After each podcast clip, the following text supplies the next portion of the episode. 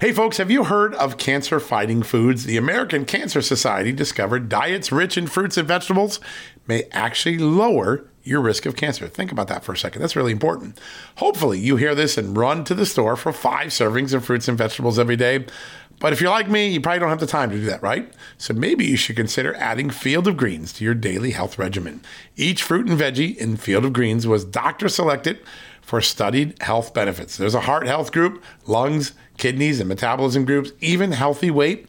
What your body needs is in each scoop of delicious field of greens. I take it every day. Sometimes I put it in a shake. Sometimes I put it in my egg white omelet in the morning. Field of greens can help prevent, treat, and cure cancer? No, but it can powerfully help you audit your next checkup. Your doctor will notice your improved health or you're going to get your money back. Here's the most amazing thing about it.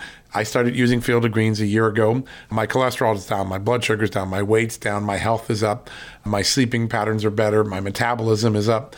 If you want to experience what I've experienced, go check out Field of Greens. Jump into the ring here. You're going to get an enormous benefit. And it's so simple single scoop, a couple of seconds, healthy lifestyle all day long. Now, Thanks to our good friends at Brickhouse Nutrition, Field of Greens is going to give you a 15% off discount plus free rush shipping.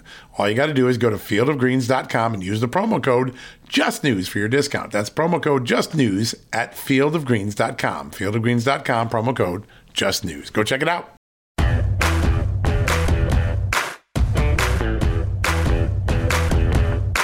Hello, America, and happy Thursday. Welcome to a new edition of John Solomon Reports, the podcast from Just the News. We've got a great show for you today. Two great guests back to back right after this. Hey, folks, have you heard of cancer fighting foods? The American Cancer Society discovered diets rich in fruits and vegetables may actually lower your risk of cancer. Think about that for a second. That's really important. Hopefully, you hear this and run to the store for five servings of fruits and vegetables every day. But if you're like me, you probably don't have the time to do that, right? So maybe you should consider adding Field of Greens to your daily health regimen. Each fruit and veggie in Field of Greens was doctor selected for studied health benefits. There's a heart health group, lungs, kidneys, and metabolism groups, even healthy weight. What your body needs is in each scoop of delicious Field of Greens. I take it every day. Sometimes I put it in a shake. Sometimes I put it in my egg white omelet in the morning. Field of Greens can help prevent, treat, and cure cancer? No, but it can powerfully help you out at your next checkup. Your doctor will notice your improved health or you're going to get your money back. Here's the most amazing thing about it. I started using Field of Greens a year ago. My cholesterol is down, my blood sugar's down, my weight's down, my health is up, my sleeping patterns are better, my metabolism is up. If you want to experience what I've experienced, go check out Field of Greens. Jump into the ring here. You're going to get an enormous benefit. And it's so simple single scoop, a couple of seconds, healthy lifestyle all day long. Now, thanks to our good friends at Brickhouse Nutrition, Field of Greens is going to give you a 15% off discount plus free rush shipping. All you got to do is go to fieldofgreens.com and use the promo code JUSTNEWS for your discount. That's promo code JUSTNEWS at fieldofgreens.com. Fieldofgreens.com, promo code JUSTNEWS. Go check it out. Achieving a gorgeous grin from home isn't a total mystery with Byte clear aligners. Just don't be surprised if all of your sleuthing friends start asking, What's your secret? Begin by ordering your at home impression kit today for only $14.95. Byte clear aligners are doctor directed and delivered to your door. Treatment costs thousands less than braces. Plus, they offer flexible financing, accept eligible insurance, and you can pay with your HSA FSA. Get 80% off your impression kit when you use code WONDERY at Byte.com. That's B-Y-T-E dot com. Start your confidence journey today with Byte. All right, folks, welcome back from the commercial break. It has been just a few short days now that he learned that he is uh, formally the uh, Republican nominee for a House seat in Washington state. We've had him on the show many times before. He achieved one of the most unexpected wins, I think, in the election knocking off an incumbent in Washington state who had voted for impeachment. He is none other than military hero Joe Kent. Joe, great to have you back on the show. Hey, John, thanks for having me on. Great to be here. What was it like to watch a race carry on for a week after voting before you knew the outcome? It's got to be pretty nerve wracking. Yeah, I'd be lying if I if I said it wasn't uh, kind of high stress. I mean, we we we knew election night wasn't gonna you know have have any kind of final results just because we do the mail-in ballots and all that. But we sure didn't think it was gonna drag on for a week or so. Um, they, they counted the ballots in a very slow deliver process, so it was a nail biter. We had uh, you know a little bit over four and a half million dollars dropped on our heads uh, at the end there. So it really came came down to you know a couple thousand votes were very very decisive. So very grateful for for all the support. And uh, yeah, we, we pulled it off there in the end. Yeah. And do you feel now? I mean, obviously, when you have a big high profile primary like this, there's, there can be hard feelings between Jamie Herrera Beutler and you, but is the party united going into the fall? Do they have a good strategy? We're all coming together because it's more important to win this seat and win the election. you know, I've been really uh, impressed and very grateful to all of my Republican opponents. I mean, right away, uh, Heidi St. John, who is also on America First, uh, Republican. We actually, folks don't know, we had five Republicans on the ticket, and it's a jungle primary too. So she came out right away. Um, she en- endorsed me, told all her people, hey, it was a hard fought, you know, race, but let's all rally behind Joe. Jamie Herrera Beutler, she hasn't formally endorsed me yet, uh, but she conceded, and she she conceded when it was obvious he wasn't going to pull forward. And you know, she had the resources that she could have really drugged this thing out, you know, paying for recounts, lawyers, and whatnot. But she did the right thing as well. Um, and so I think we have a lot of unity. I've been endorsed by most of the major uh, central committees. I have uh, schedules to get you know and get on the calendar for endorsements at the other ones in the district. So I've been really impressed with how everybody realizes that, hey, right now we have to unify. Republicans have to get unified because, look, the, the thing is, the opposition, the Democrats, the administrative state, they're in complete and total lockstep. So they got their gay game. they do. That's a remarkable. What are you seeing? I, we hear, all, you know, people often are dismissive of the Northwest, Pacific Northwest. Ah, it's always going to be blue, but there seems to be a lot of growth in Republican registrations in Washington State, Oregon. What is your feeling about the growth of the Republican Party in a, in a pretty blue state? You know, I, I mean, people all the time because Seattle has the uh, the population hub there, but the rest of the state, once you get, you'd be people would be surprised. You get 15, 20 minutes outside of Seattle, and then uh, we we share a border with Portland, Oregon. We're down in Southwest Washington, and so Vancouver shares the same metropolitan area as as Portland, Oregon, and so you get a little bit outside of Portland in any cardinal direction, especially to the north where I am, uh, where our district is, and it it is it's deep red, it's America, it's traditional values, and and so I really think that we we kind of echo a larger trend trend throughout the country where you have these blue states because of the concentration of like a major urban hub, but then you get outside there it's red America. It's the same America as you know Texas and Missouri and all these places you would think are you know just bastions of conservatism. We're the same way, but then also what we have going you know in our favor is that the the policies of the far left have really been exposed in a very big way, especially during COVID. I mean, Jay Inslee, our governor, kept Washington State locked down you know, uh, just as long as New York. I call him the Cuomo of the of the West. Um, and so that that, and then the summer of 2020, the riots, the Chaz. I mean, that was right on our doorstep from Portland, then to our north in Seattle. There's just been a lot of folks who have said, hey, you know, I, I never thought that I was going to be a Republican. I always thought Republicans were kind of like mean, but right now I'm seeing that the the Democrat Party they're they're really authoritarians and they won't tolerate any kind of dissent. They want everyone to get in lockstep, like we just talked about, and they want to keep my my kids out of school, masks on their face vaccine mandates.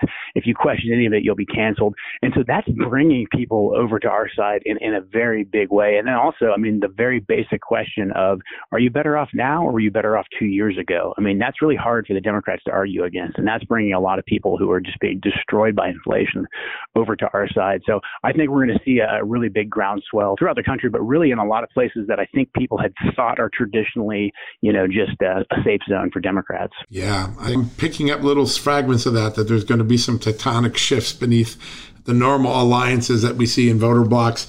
Uh, Hispanics seem to be very important in play. Catholics seem to be important in play. Blue collar workers. Do you think the Republican Party is ready for the alliance that it can put together? And this could be a generational shift. Do you get a sense that from the national level right down to the you know the county level that people are ready to put together this new coalition? It might look a little different than prior elections, but they have the pieces and they know how to put them together, you think? You know, I, I think prior to uh, the, these primaries, I think there was still a, a real strong pull with the GOP establishment that wanted to go back being, you know, Wall Street's favorite party. They wanted to be the, the country club Republicans, and and they really, I think, still didn't understand 2016. They didn't understand what what Donald Trump did. Obviously, it was you know the force of Trump's personality, but also Trump really reached out to a lot of people, like you mentioned, the working class in particular, and said, hey, I, I'm going to fight for you guys. I want secure borders. I want to bring jobs back from overseas. I want to start putting you guys first. And, and I think a lot of Republicans weren't ready for that. But right now, if they can read the tea leaves at all, like you said, 80% or so of the Trump impeachment voters either decided not to show up and play again or they got defeated. And if you look at the candidates that are winning in this cycle, it's America first, you know, nationalist populists. Like we're fighting hard on the Trump agenda. And so I, I think the big GOP is gonna is gonna start to get that. And and also I think the the raid in Mar-a-Lago, I really think a lot of more establishment Republican types, I think they that was kind of a wake up for them. Like, hey,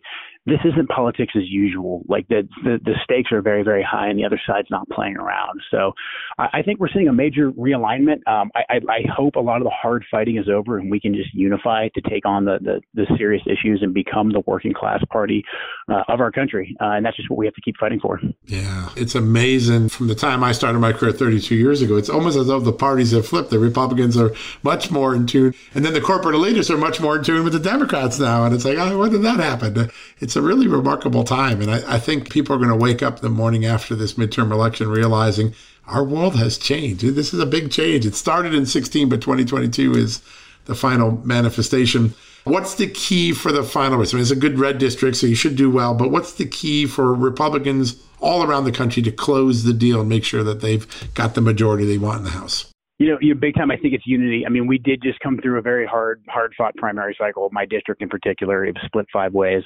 But the unification is essential, just because the stakes are so high. But also, I, I, I think people do really need to assess where is the Republican Party right now. What does the Republican Party stand for? And I think the Trump policies, those things aren't like you know esoteric theories anymore. The Trump policies were putting our country on the right trajectory. The America First policies were, and now we're seeing the a- absolute reverse, the opposite of that. Joe Biden puts America last every time, and look how bad our country is right now. Look how much people are hurting every day. So I, I think the Republican Party is just we have to embrace this this uh, America First agenda. We have to be the nationalist party, the populist party that's fighting for the, the working class people, and a lot of that is going to fly contrary to traditional conservative beliefs that we should always put put Wall Street and corporate interest ahead, and, and some you know uh, trickle down economics, and maybe just some tax cuts. Like we're going to have to do very big systemic things to the country with bringing back manufacturing, you know, offensively using tariffs. I think really being the, the true pro life, pro family, working class party. Um, it, it's a calling for us, and I think we know how to do it. There's a lot of good templates out there for it, but it, a lot of it, it's, it's going to fly in the, in the face of the, the traditional orthodoxy of the Republican Party, and, I think we have to embrace that. Yeah, no, it's so important, isn't it? It really is to acknowledge what is ahead of you and embrace it and then execute along the clear lines that voters are giving the Republican Party. There's a clear message to the Republican Party. It's really exciting to watch. It's hard to believe it's already been a year since the withdrawal of our troops from Afghanistan, the 13 troops who were killed at the gate. I keep thinking that there's a piece of testimony happened about four or five months ago that didn't get the attention the media it is, but it's the CENTCOM commander saying, I asked for 2,500 troops. I was turned down by President Biden, and it was a mistake. That was his exact words. It was a mistake. Do you think official Washington has come to grips with just how bad the Afghan withdrawal is and its long term consequences are for the American people? I don't think they have. I mean, I think because they've gotten a pass really for 20 years of failed policy that ba- and the media was so much, you know, in, in the pocket of the Democrat Party and Joe Biden that the disastrous withdrawal, it basically got stuck in the memory hole. I mean, if you talk about it now, people are sort of like, oh yeah, I guess that kind of happened, you know, a, a year ago and that culminated a 20 year disaster. But because there's never been any accountability, I think it's actually crazy to think that we'd have accountability for the withdrawal. And so I think it's going to be incumbent upon us when we take over this new Congress to say, hey, this this isn't over. We we have very real questions about why this happened, the manner it happened. You know, we know that the Pentagon, the DoD, it, this is squarely at the feet of Joe Biden. He's the commander in chief. However, there is 20 years of lies that came, you know, imploding uh, in our faces on, you know, one year ago with the withdrawal. And so I, I think a lot of these folks, you know, for, for General General McKenzie to say, well, if I just would have had 25 more, 100 more troops, then none of this disaster would have happened. Like that whole thing is preposterous coming from the Pentagon. The Pentagon's been lying for 20 plus years, and so it, it's uh, it's a byproduct, I think, of us having an all volunteer force that the war wasn't deeply felt in in all of America, and so I think our political class just think, well, there's only a handful of people that really follow national security out there. They're the only ones that care about it. So we, we can just get away from it. We move on. And then we move on to the next thing. And what's the next thing? Well, let's send billions of dollars to Ukraine. Let's exacerbate the conflict right there. We might end up getting into some sort of a nuclear conflict with Russia. And so if we don't rein this in right now and, and, use the lessons learned from 20 years of war and a disastrous withdrawal in Afghanistan, if we if we don't reflect on those and make real reforms, we are literally going to fall for the exact same traps once more, or and, and history's tragically going to repeat itself. But I think on a much larger and more catastrophic scale because the stakes are so much higher when when it comes to Russia, when it comes to China. Yeah, it's so remarkable. And I, there's a moment yesterday, I, I, I, was thinking of you when this happened, then I saw this morning you addressed it. But there was a, a reporter, uh, supposed to be a neutral journalist, named Edward Luce. I'm sure he comes from the famous Luce family, who wrote that he's never seen a more dangerous group of people in the world history. I think is his exact words. I've never come across a political force more nihilistic, dangerous, and contemptible than today's Republicans. First off, you have to be shocked that that's a journalist expressing opinion. But what was more shocking was when General Michael Hayden, the former CIA director for George W. Bush, wrote, I agree. And I was the CIA director. Now you, you and your wife both stood up to extremism and she lost her life fighting ISIS. You had, what, a half dozen, dozen tours of duty in the theater zone. When you hear a former CIA director compare Republicans to those sort of extremists, what goes to your mind? I mean, it's preposterous and insulting, but it's also very telling. I mean, Michael Hayden, he's a, he's worth following because he basically says the quiet part out loud um, you know, like you said, my, my wife was killed fighting ISIS in Syria. She was killed a month after Trump tried to get our troops out the first time. And I, I saw firsthand, I actually, I did 20 years in special operations and I transitioned right into a career as a paramilitary operations officer in the CIA. I was a full on CIA officer uh, before my wife was killed. And so I, I got a front row seat to see that the senior political level leaders of the national security state, whether they're in uniform at the Pentagon or whether they're heading up the, the CIA um, or various intelligence agencies, their their culture is very much DC institutionalist. They really have a lot of contempt for your average Americans, and, and Donald Trump was the embodiment of that for them. And for Trump to come in and say, "Hey, you guys have gotten a lot of stuff wrong," I'm going to start looking over your shoulder. I'm actually going to have, you know, the people provide some oversight of our intelligence agencies. They were to, to say they were deeply offended is putting it mildly. I mean, they they felt that they were under assault, and so they worked to undermine not just President Trump, but they worked to undermine really the American people every step of the way. And, and so this just shows the contempt that the elites, people like Hayden, and, and, you know he he likes to beat his chest that he's some sort of a you know CIA NSA operator, you know, but the, the guy really just a professional bureaucrat. He was, you know, general level, general level uh, Air Force officer. So the the people, the crazy thing is the people that he despises, these so-called Republicans. If you look at the ranks of uh, special operations community, the infantrymen that are out there fighting the wars, the paramilitary operations officers, and a lot of the hardcore, uh, I'd say, career operations officers that are out there, you know, actually risking their lives to collect the intelligence that he was in charge of. A lot of those people have conservative values. A lot of those people are Republicans. Not not all of them, but but they're fighting for the American people. And then for him to just go and be a political operative while he was still in uniform, while he was the director of the CIA, while he was the director of the NSA, this just shows you, you know, exactly how weaponized the national security state has become against the American people and against any political opposition to these institutions. And the institutions obviously are represented by the Democrat Party. Is there a danger when someone as prominent as a CIA director and NSA director, because he was both, uses such language. I mean, literally suggesting that a party affiliation in America is the equivalent of an ISIS terrorist. What does that do to the populace? Uh, we always hear about, oh, don't agitate the populace, but this seems to be quite an agitation. Yeah, I mean, I think it's twofold. I, I think for one, he's speaking to a you know the the Democrat progressive audience and who they they have the utmost reverence for these institutions, and so they'll say, oh my gosh, this guy who was the director of the NSA and the CIA, like if he said Republicans are just as bad as ISIS, well then that that gives me justification to other them and to say that hey, whatever whatever means are necessary to go after these guys, then we have to do it because they're just as bad as ISIS according to the so-called experts. They are they're always deferential to the experts, but then I also I also do think think right now it's deliberate. They're they are trying to trigger and to provoke people on the right into saying, "Hey, it's all hopeless. We control every single aspect of power, and we're coming after you." And they want us to become so disenfranchised that we stop voting because that's even more powerful than any kind of election fraud. If you can disenfranchise just a fraction of conservatives from participating, or they're trying to provoke you to, to do or say something dumb um, to justify turning the tools of the national security state against you right now. So I, I encourage people all the time: don't take the bait. Do do exactly what they fear, and that is participate in the Democrat process, democratic process, and beat them at the ballot box because that is what they truly fear.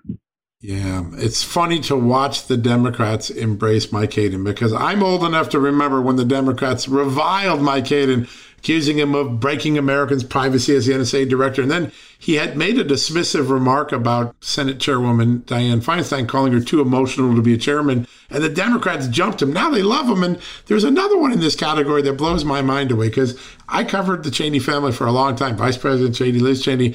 Democrats hated them. All of a sudden, Liz Cheney's like the hero of the, the left. What the heck? How did that happen? I think it just really exposes the fact that you know we we've had this illusion of a choice for a very long time that we thought like, well, if you vote for a Republican, he'll do something different than the Democrats will, and and I think a lot of that for a very long time was just theater. And and in the post-Trump era, Trump really exposed the controlled opposition that was the Bushes, that was the Cheneys. They're all essentially working for the same you know globalist ideology, and, and you know the Obama to a certain extent too, because Obama on the stump he said he was the the, the anti-Bush. He just bashed Bush 24/7 everything wrong in the country. It was Bush's fault. But then when he gets in, if you look at the policies, there were, there was very little daylight between Bush policies and Obama policies. Yeah, it's one of the great secrets of Washington, isn't it? Yeah, yeah. And so the, the mask just dropped, and now you have the Democrats who are like, well, actually, we, we, we do kind of like the, the Bushes and the Cheneys because you know they're, they're the good Republicans. They're the Republicans that never really never really fought back, but at the end of the day, they were still pushing for the exact same corporatist globalist you know agenda items that, that we are. Yeah, it's remarkable. They you know you talk to people, and, and I hear this in and you know when I go to Wisconsin and hang out with folks in the blue collar parts of Milwaukee, like it doesn't matter what party's in charge; they're all the same. And that uniparty idea is becoming more and more prevalent a thought, no matter what person's political ideology. And I think now what people are voting for is to just throw out the establishment elites and give us something like the people that feel and look and talk like us. And I think that's what is exciting about your campaign. You really have connected with them. There is a lot that goes on in the next few weeks. You just saw the House take this extraordinary action $740 billion in more taxes, more spending. What is your prediction what that legislation does to everyday Americans?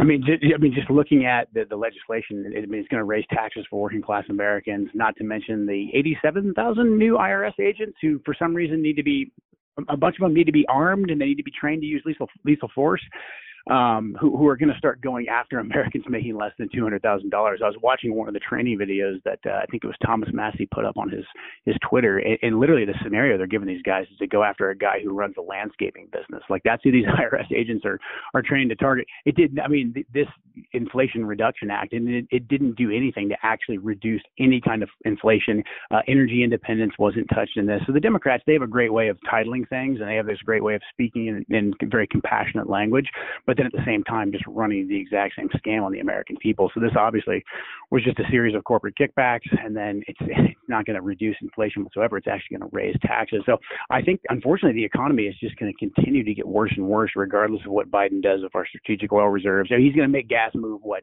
down 20 cents. He's going to pat himself on the back. It's still twice as much as it was when he when he took office and absolutely crushing Americans. They're lying about inflation. You know, they're redefining what a recession is we're going to see more of the smoke and mirrors. And, and, unfortunately, I mean, we are in a very bad way. This is why I think when we, when we, and not, not, not I think, I know when we get into Congress in 2023, we have got to fight the Biden regime as hard as we possibly can. We cannot let any more bills like this get passed. And if we have to shut down the federal government, we, we need, then that's what we have to do. We have the power of the purse strings. We have the power of the appropriations process.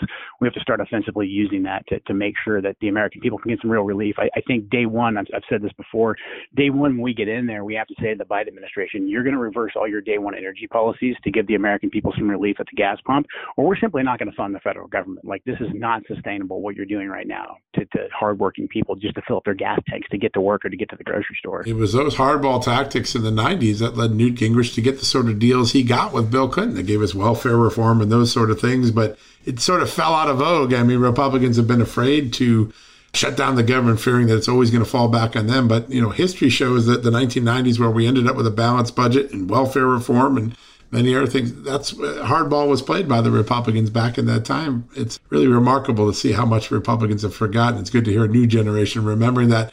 All right, so there's a $7,500 electric vehicle tax credit in this bill that you know that the Democrats say is the end all be all. It's suddenly going to make electric vehicles more affordable. Now, of course we have another problem, which is the grid is not ready for it. We just talked to the energy secretary, and she just told us at Just the News we're going to publish this tomorrow. We're not, not no, the grid's nowhere near ready. But here's the big one: they just passed the tax credit, and what does Ford Motor Company announce? Like two days after they pass it, they're raising the price of their electric vehicles, particularly the, the new electric pickup truck, by 8500 so we just america's just lost a thousand dollars on that deal. What is going on in this ev world this electric vehicle where it seems like a mirage the whole thing's a scam. I, I mean, really, it, it, twofold. It, it just shows, I think, how out of touch like our elites are when they're like, well, if you have a hard time affording gas, then just buy a sixty thousand dollar Tesla. But it also, says I mean, like most of most Americans don't live in a major urban hub that has a grid. That even if you could afford, like for me, even if I if if I felt like going out and dropping sixty grand on a Tesla, there's like one te- there's like one EV charging station in my entire district. And and folks in, in my district they they commute, they drive. We're we're suburban, we're rural, and the grid's just simply not ready for it. Look, I have no problem with with green energy. I have no problem with electric vehicles and all that. I just have, you know, two two conditions. One is that we make it here in America. So right now everything with EV is a massive payday for the Chinese Communist Party because they control the raw earth minerals and all that type of stuff. And so we can't re- reward our number one geostrategic foe with that. We can't make ourselves further dependent on these guys.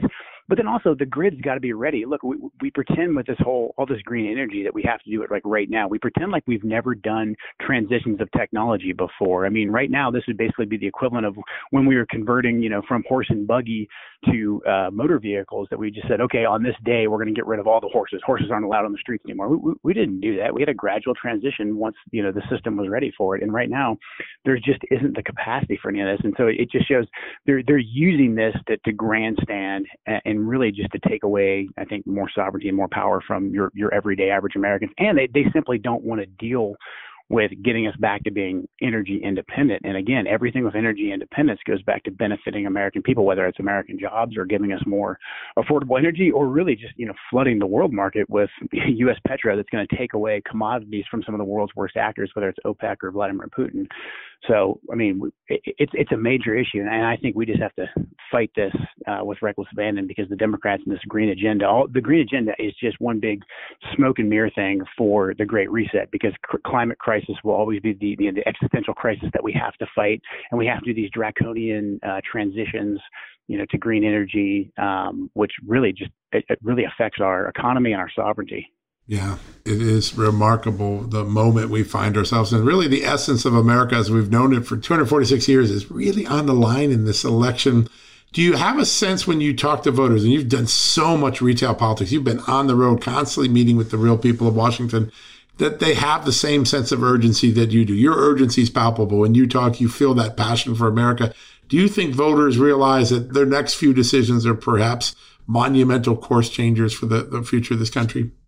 I really do. I mean, and that's why I think we saw. So my our primary that we just had in Washington, it, uh, it the participation in this primary exceeded the general election of 2020 in a presidential year. Yeah, it's amazing. And that just shows you how engaged people are right now, and and, and so people can really feel that hey, this is not your normal midterm. This is not even your normal like election cycle that the stakes are high. And this is why we're seeing so many people come out in droves and are just participating in the political process, whether that's showing up at school board meetings, whether that's doing, you know, we, we had a huge medical freedom issue in our, in our state just because the state was locked down for so long. And so those issues are continuing. We're still technically under emergency orders in Washington state because Inslee's ridiculous. And so, but we have a, a groundswell of activism right now going on in the state. I, I think most people are involved in some way, shape, or form in grassroots politics um, in a way that we've never seen before in the country. And so, I, and people are really starting to understand how intertwined all of these issues are. They're understanding that, hey, it's not just bad economic policies that have gotten us into this inflationary cycle. Um, it's, it's deliberate action, and this deliberate action is being done for a reason that these people drastically want to change the way that our country is and how this is all intertwined to what's going on in the schools of critical race theory, the, the comprehensive, you know, groomer sex ed. Um, and so, so different people get awakened at different times on different issues, but it's all bringing them up into being, being engaged in the political process. And you can really feel it. Like I, I think we won our election because we got out there and we engaged with people, and that's what people want to see. They want to see authenticity. They they don't really care. I mean, we had we had a lot of ads that were dropped on us, and we couldn't compete because we didn't have the money. But at the end of the day, people really didn't care. They cared that we were out there, and then we had a real authentic message. Actually went out and talked to them, and then we and then also you you can feel it when you're out there, people, because it's it they they understand the stakes are just so high right now. So it's uh it's very exciting to be a part of. Um, but it just shows us, hey, this this this onus is going to be on our back, and we're going to have to deliver. Yeah, such a great point. It's one thing to say what you're going to do; it's another thing to do what you said. And I think that's the, the voters, if they give Republicans this chance, that's going to be the most important thing. We can't have a another few years without an immigration solution, without you know border solution, and so it's it's going to be fascinating to watch the reaction. The last question, because I know how busy you are, as you step back right now and you know that people are worried about what their kids are being taught at school, what the cost of everything is, and they can't live anymore on, on the budget that they have. Now they got a big IRS coming after them to just add to their aggravation. It seems as though the question two years ago was, do we want a big government to protect us? And Joe Biden came in and said, ah, listen, I'm going to make big government efficient. It's going to protect you. You're going to love it. We're 19 months into that big government experience, and it seems like the question now is do you want to get big government out of your life? Do you think that's the question that underlies all these issues that big government messed up so bad? Let's go back to smaller government. I think it has to be. I mean, I mean, the the Constitution is the perfect blueprint. We've just strayed so far from that. But look, every time we try to do this massive government big solution, it's just resulted in more power in Washington D.C., more power for unelected bureaucrats, the administrative state that endures regardless of who we elect. We saw that with President Trump. Um, and, and so I, I think we're going to need to use uh, the tools of the federal government to reduce the size of the federal government, and that's going to be really hard to do. So this this is why we have to take over from the inside, and I think we're going to have to really start fighting for for smaller government at, at every level. You know, getting you know giving parents more autonomy by getting rid of the federal Department of Education, supporting school choice, supporting school vouchers, those types of programs, and then we have big systemic issues with the economy that really go back to the Fed. The Fed's a major issue. The Fed has resulted in, in a massive consolidation of power that's undermined the sovereignty of American citizens. Like we have to do something about that because our economic system's on the verge of collapse. And so we're, we're going to really have to fight from the inside to start reducing the power of federal government, get the federal government back to really just worrying about what's prescribed in the Constitution. You know, having a having a budget, defending the country, uh, trade deals, those types of things. But other than that, I mean, everything should be down at the state level, and I truly believe that. And I, I think a lot of a lot of ways that we're going to make that happen too is antitrust and anti-monopoly laws going after the the technocracy, breaking up big tech, going after you know a lot of these hedge funds that are just fleecing America, whether it's you know BlackRock, Blackstone buying up housing um, to price Americans out of the housing market. Like this is what we, those those are the fights that we need to be having, as opposed to trying to meddle in everyday Americans' lives in the way that the Biden regime is trying to do right now. So it, it's going to be a really hard fight. This isn't going to be solved, I think, in one or two election cycles. I, I think we're in a you know a period where all the easy solutions, all the easy answers were like 15, 15, 20 years ago. We just kicked the can down the road, and right now we're in this this period of conflict and strife, and we're going to have to fight our way through it. The only the only way out is through. We got to go back to our roots, and I think that when you when I watch you on the campaign trail, you have that unique dedication to what America was actually rooted in, and freedom and small government. protecting that freedom. And you put it on the line. You did it, your wife, and you both did it. And I think that's going to make you such an extraordinary member of Congress. Joe, it's always an honor to have on the show. Congratulations on a big win. And I'm sure we'll be watching all the way to Election Day as you navigate the final stretch of this big election. Thank you very much for having me on. It's always great to be here. Great honor to have you on, sir. Thank you. All right, folks, we're going to take a quick commercial break. We'll be right back after this. Hey, folks, if you're a homeowner and you're like me, you want to protect your home, right? But when's the last time you checked on the title to your home? If you never have, listen to this. A new report on homeowners shows we all now have $16 trillion in equity. That's an all time high in America. That's why you need protection from a scam the FBI calls house stealing. That's when the equity in all of our homes is the target, sadly, of scammers. If nobody's watching the title to your home, these scammers can transfer your title to their name, take out loans, and your equity could be gone. Poof, gone. You have to protect your equity from this despicable crime right now with triple lock protection from my good friends at HometitleLock.com. The first step is to check on your home's title to see if it's still in your name. Sign up with your address at HometitleLock.com and be sure to use the promo code JUSTNEWS. They're going to send you a complete title scan of your home's title and your first 30 days of triple lock home title protection. That's legendary protection, by the way. It's free. HometitleLock.com. Use the promo code JUSTNEWS. One more time, go to HometitleLock.com today and protect your most important asset, the equity in your home. All right, folks, as we draw near to another critical election, it's not only about casting your vote, it's about elevating your voice, making your voice be heard. AMAC is more than just a senior discount organization. They unite like minded patriots like you and I, committed to preserving our cherished values and actively opposing the leftist agenda that's sweeping across America. Just look at their recent victories. AMAC members helped to push forward an investigation into practices that inflate drug prices. They successfully defeated ranked choice voting in order to protect traditional voting methods, and they've also helped block a federal takeover of elections. As AMAC's membership grows, Washington is listening. Every new member strengthens this movement. If you love America, visit amac, amac.us slash just news to become a four-year member for just $30. That's a great discount. AMAC is not only better for America, it's better for you. Membership gives you access to the AMAC magazine, free Social Security and Medicare guidance, money saving discounts, trusted news, sweepstakes, and so much more. It's a community, not a service. Take advantage of our election year sale, four years for just $30 at AMAC. By joining over 2 million Americans, they can't ignore your voice in Washington anymore. Join now at amac, amac.us slash just news. That's amac.us forward slash just news.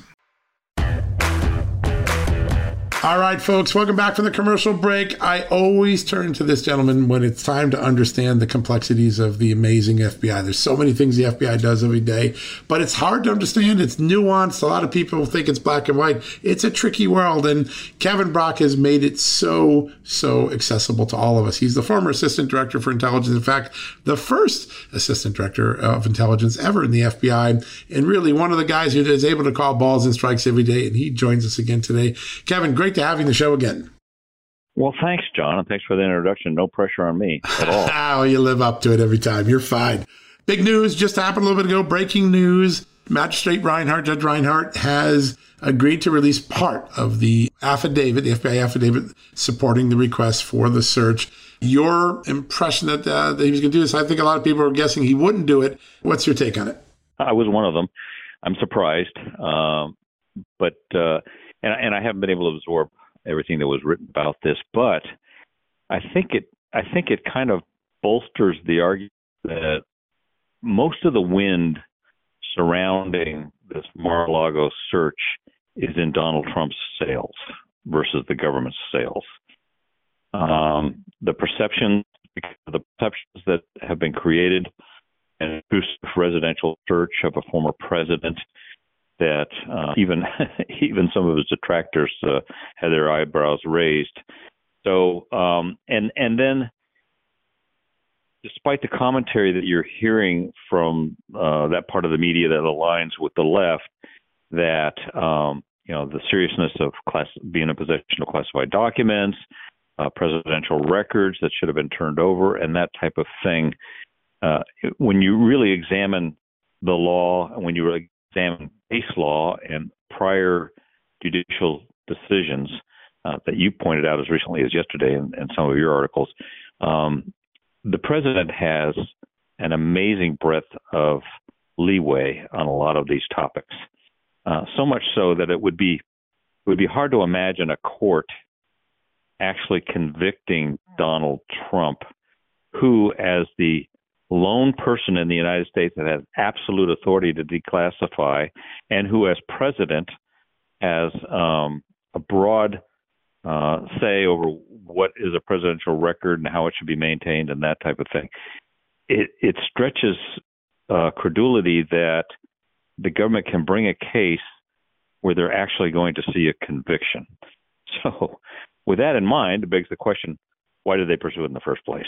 And and and that's what a lot of people are scratching their head over. If if this turns out, John, to be what it appears to be, and that is a basically a document dispute involving some fairly low-level federal statutes, um, then the per- the the perception that uh, this was pursued as a political campaign versus one seeking justice uh, becomes more real in the minds of, of, of people. And uh, and if it's not, if it wasn't pursued for political reasons, then you have to start questioning the the um, capability of those who made the decisions without factoring in the incredible political ramifications and fallout that this would engender in, in at least half the country. Yeah, and that, that calculation doesn't seem to have been thought through very well, regardless of the factual basis and the legal basis, which I think we'll get some visibility into. The government has a week to redact this document, give it to us. But you said something. I, uh, you helped me so much over the weekend as I was writing a story, and you said something that I always forget. But you know, there's this incredible thing called the DIOG, the FBI agent man. It's the Bible for FBI agents of how we protect civil liberties and still do great criminal investigations. That's what the FBI does you mentioned to me, and I wonder if you could help me describe it. It's very important in the philosophy of the FBI that search warrants be construed to be as narrow as possible, no more than what you absolutely need to investigate the crime. Is that the philosophy of the DIOG? Well, I, it's actually beyond the DIOG. It's constitutional, and it's it's case law, and it's it's been it has been defined with fidelity throughout the years as different cases have bubbled up through the Supreme Court, and and we reached a point, rightly so, in this country to where we want to make sure that the Fourth Amendment protections from unreasonable search and seizure are defined uh, to include what's referred to generally as the scope of the search. It's one thing to get a warrant and and say we're going to search your house because we think you broke this law. The courts have held that you you can't. That's not sufficient. You have to be able to articulate what it is specifically that you think is being held in that residence that's evidence or fruits of that crime. And and you should articulate that in the document and then um, and then the searchers are limited to to that scope. So they they certainly they can look in reasonable areas of the residence where documents might be found, and there's some leeway that's given in that regard. Um, but they can't just start uh, emptying desk drawers into bags without even looking at it. Uh, they've they've got to be able to look at it and, and justify in their minds why it's responsive to the search warrant. And so, the attachment B on this search warrant of Mar-a-Lago is very interesting, uh, and and it talks about what can be seized. Uh, you know, records constitute evidence, contraband, fruits of the crime. It cites three Title 18 federal statutes that may, basically have to do with uh, document retention, uh, document storage, document transmission, um, that type of thing. So it's very document focused, and and and it lists four things that that the um, the searchers can look for. I don't have a problem with three of them. One of them seems to me overly broad, and and that's uh, point C in the attachment B. It says any any government and or presidential record created between January 20th, 2017 and January 20th, 2021. In other words, Trump's term in office. So any any government or presidential record created during his term, you can seize. Um, it that to me seems overly broad. There should have been a little bit more specificity. He's going to have, and every president's going to have mementos, photographs, um, you know, handwritten notes that are, you know, personal in nature that can be construed to be a presidential record, and uh, and so it, it almost looks like revenge of the National Archives.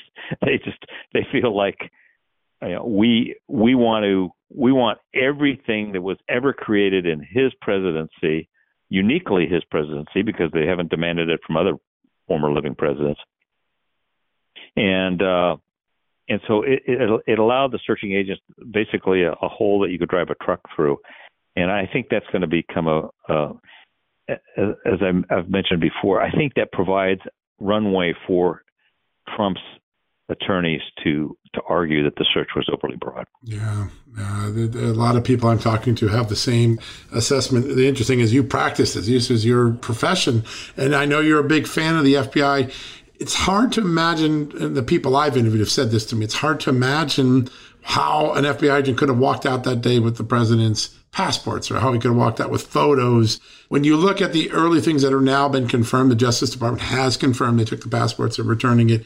What does it tell you about what went on in that search? Because it doesn't seem like anyone would mistake a passport as a presidential record. If I'm an FBI supervisor or a leader of a field office and this search is going on, particularly this search. Uh, this isn't a drug dealer. This is not a gangbanger. It's not a, a white collar criminal. This is a former president of the United States.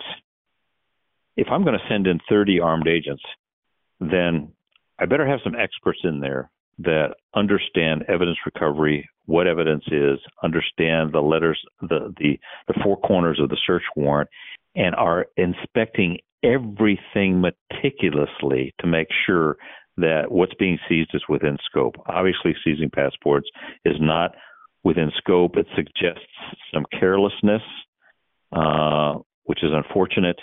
Um, but it also gives rise to questions. Well, if they if they were that careless to just grab somebody's passports that have nothing to do with what's being ordered ser- to be searched for, then what else did they grab? Yeah, that is a big question. And did you ever have a case in your FBI career or ever remember a case where there was a criminal investigation into basic records?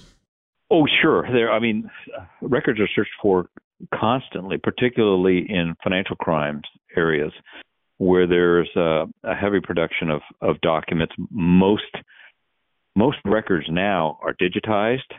Uh, it's rare to that you walk out with boxes and boxes of paper documents uh, searching somebody's home or office uh, you're, you're walking out with computers basically and uh, hard drives and CPUs.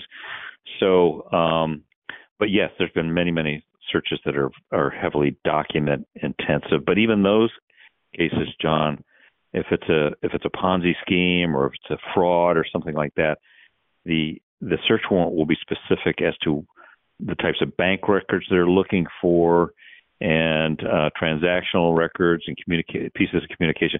It'll spell out with some specificity uh, that's a little bit more narrow than what we see in this this uh, Mar-a-Lago search warrant. Yeah, no, it seems absolutely that's the case. Kevin, as you step back now, this is going to sort out over many weeks. There's going to be legal challenges. There's going to be the unsealing of some portion of the affidavit. For Americans who want to keep their confidence in the FBI, try to understand this. What's the best thing we should be watching for? What are the next facts and questions we need to tackle? Hmm, great question. So um, this will play out uh, through the courts now because that's where that's where it resides. The next step, the next logical step, would be a review of that evidence to determine whether or not uh, the government has enough to proceed towards an indictment.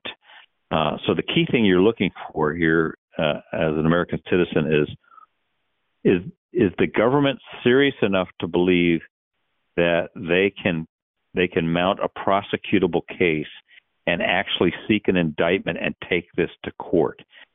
If that doesn't happen, then that's going to tell you a lot. That's going to tell you that perhaps the foundations of the case weren't as sturdy as they should have been before they started down this path. Um, my concern is that that in order to justify and make sure that it doesn't have the appearances of, of a simple political um, you know, I hate to use the word witch hunt because it's overused, but but it's just a, a, a government intrusion into trying to find documents and see what they might find, that they might go ahead and proceed towards indictment without really having necessary uh, evidence. Getting indictment out of a, a, a federal grand jury uh, sometimes isn't that difficult. Um, get, taking a case to court, where everything now is going to be public record, and securing a conviction, I see, John, it's just a monumental challenge for for the government here. Uh, I wouldn't want to be the prosecutor that has to has to bring this case. Now, uh, the only caveat I'll attach to that is if they come up with something that is a serious, serious crime, there's evidence that he, uh, you know, sold secrets or took bribes or or something like that, then fine, have at it. He deserves what he gets. But absent that, as a document search, the fact that a initiated, and this is a two-part equation. A, they thought it was sufficient and wise to initiate an investigation, a federal FBI led investigation. And B, if we can get over that hurdle, that they decided it was a good idea to send 30 armed agents into the residence and do an all day search. Most people can't wrap their heads around that, and with, and with good reason. Yeah, no, I think that's exactly right. That's the part that people are struggling with. But transparency always seems to be the thing that gets us to resolution and the lawyers today said there was a really interesting quote in one of the lawyers said I think it was for the news media, but I think they said something that you've always preached for. And I think that at the end of the day, when we get facts, we're always more educated in making a decision. But let's see if I can find the quote here. I had in my notes here. Transparency serves the public interest in understanding and accepting the results. That's good for the government and for the courts. This is one of the lawyers for the media outlets. You can't trust what you can't see. And I think that's an interesting philosophy that a lot of people will say, all right, we did something big now. Could we at least have some justification for it? And it sounds like maybe we're on the path toward that's going to be very, very interesting. Kevin, we really appreciate all you do. You're such gracious with your time, gracious person with your time, and you help us understand this so that we can be more educated citizens. I'm always grateful when we do this. Of course, my pleasure. All right, folks, we'll be right back at this to wrap things up for the day. Delve into the shadows of the mind with Sleeping Dogs, a gripping murder mystery starring Academy Award winner Russell Crowe. Now available on digital. Crowe portrays an ex homicide detective unraveling a brutal murder he can't recall. Uncovering secrets from his past, he learns a chilling truth. It's best to let sleeping dogs lie. Visit sleepingdogsmovie.com slash Wondery to watch Sleeping Dogs, now on digital. That's sleepingdogsmovie.com slash Wondery. CarMax is putting peace of mind back in car shopping by putting you in the driver's seat to find a ride that's right for you. Because at CarMax, we believe you shouldn't just settle for a car. You should love your car. That's why every car we sell is CarMax certified quality so you can be sure with upfront pricing that's the same for every customer. So don't settle. Find love at first drive and start shopping now at CarMax.com. CarMax, the way car buying should be. Right, folks, that wraps up another edition of John Solomon Reports, the podcast from Just the News. Thank you, thank you, thank you for listening. We'll be back tomorrow with another edition of John Solomon Reports, the podcast from Just the News. Until then, if you need a news fix 24 7, we got you covered at justthenews.com. Folks, everyone knows the next medical crisis is just around the corner, whether it comes in the form of a pandemic or something much more mundane like a tick bite. You and your family need to be prepared. That's what we learned from this last pandemic, right? That's where the Wellness Company comes in. You know the Wellness Company. We have their great doctors like Dr. Peter McCullough on all the time on our shows. The Wellness Company and their doctors are medical professionals that you can trust, and the new medical emergency kits are the gold standard when it comes to keeping you safe and healthy, and most importantly, prepared. Be ready for anything. This medical emergency kit contains an assortment of life saving medications, including ivermectin and Z-Pak. The medical emergency kit provides a guidebook to aid in the safe use of all of these life saving medications, so you know what you're doing. From anthrax to tick bites to COVID and even the bioweapon like the plague, the Wellness Company's medical emergency kit is exactly what you need to have on hand to be prepared. Rest assured knowing that you have emergency antibiotics, antivirals, and antiparasitics on hand to keep you and your family safe from whatever the globalists throw your way. Go to www.twchealth slash just news today in order. That's twc.health slash just news and use the promo code just news to save 10%. There, it's Amanda Head, and I am thrilled to introduce to you my new exciting podcast, Furthermore with Amanda Head, broadcasting weekly from sunny Los Angeles, California, and brought to you by the dynamic Just the News Podcast Network. On this fresh and engaging podcast, I delve into the latest news with a little bit of a twist, exploring the furthermore of every story. But this isn't your typical run of the mill news commentary or politically charged program. I interview a diverse range of guests, including business leaders, entertainers, musicians, educators, experts, politicians, and many influential figures from both the United States and around the world. So why not make your Mondays, Wednesdays, and Fridays a little more interesting? Tune in on your preferred podcast platform and discover furthermore with Amanda Head on Apple Podcasts, Spotify, or wherever you listen to your favorite shows. And don't forget to hit that follow or subscribe button and be sure to download the latest episodes. I can't wait to have you join me on this exciting journey.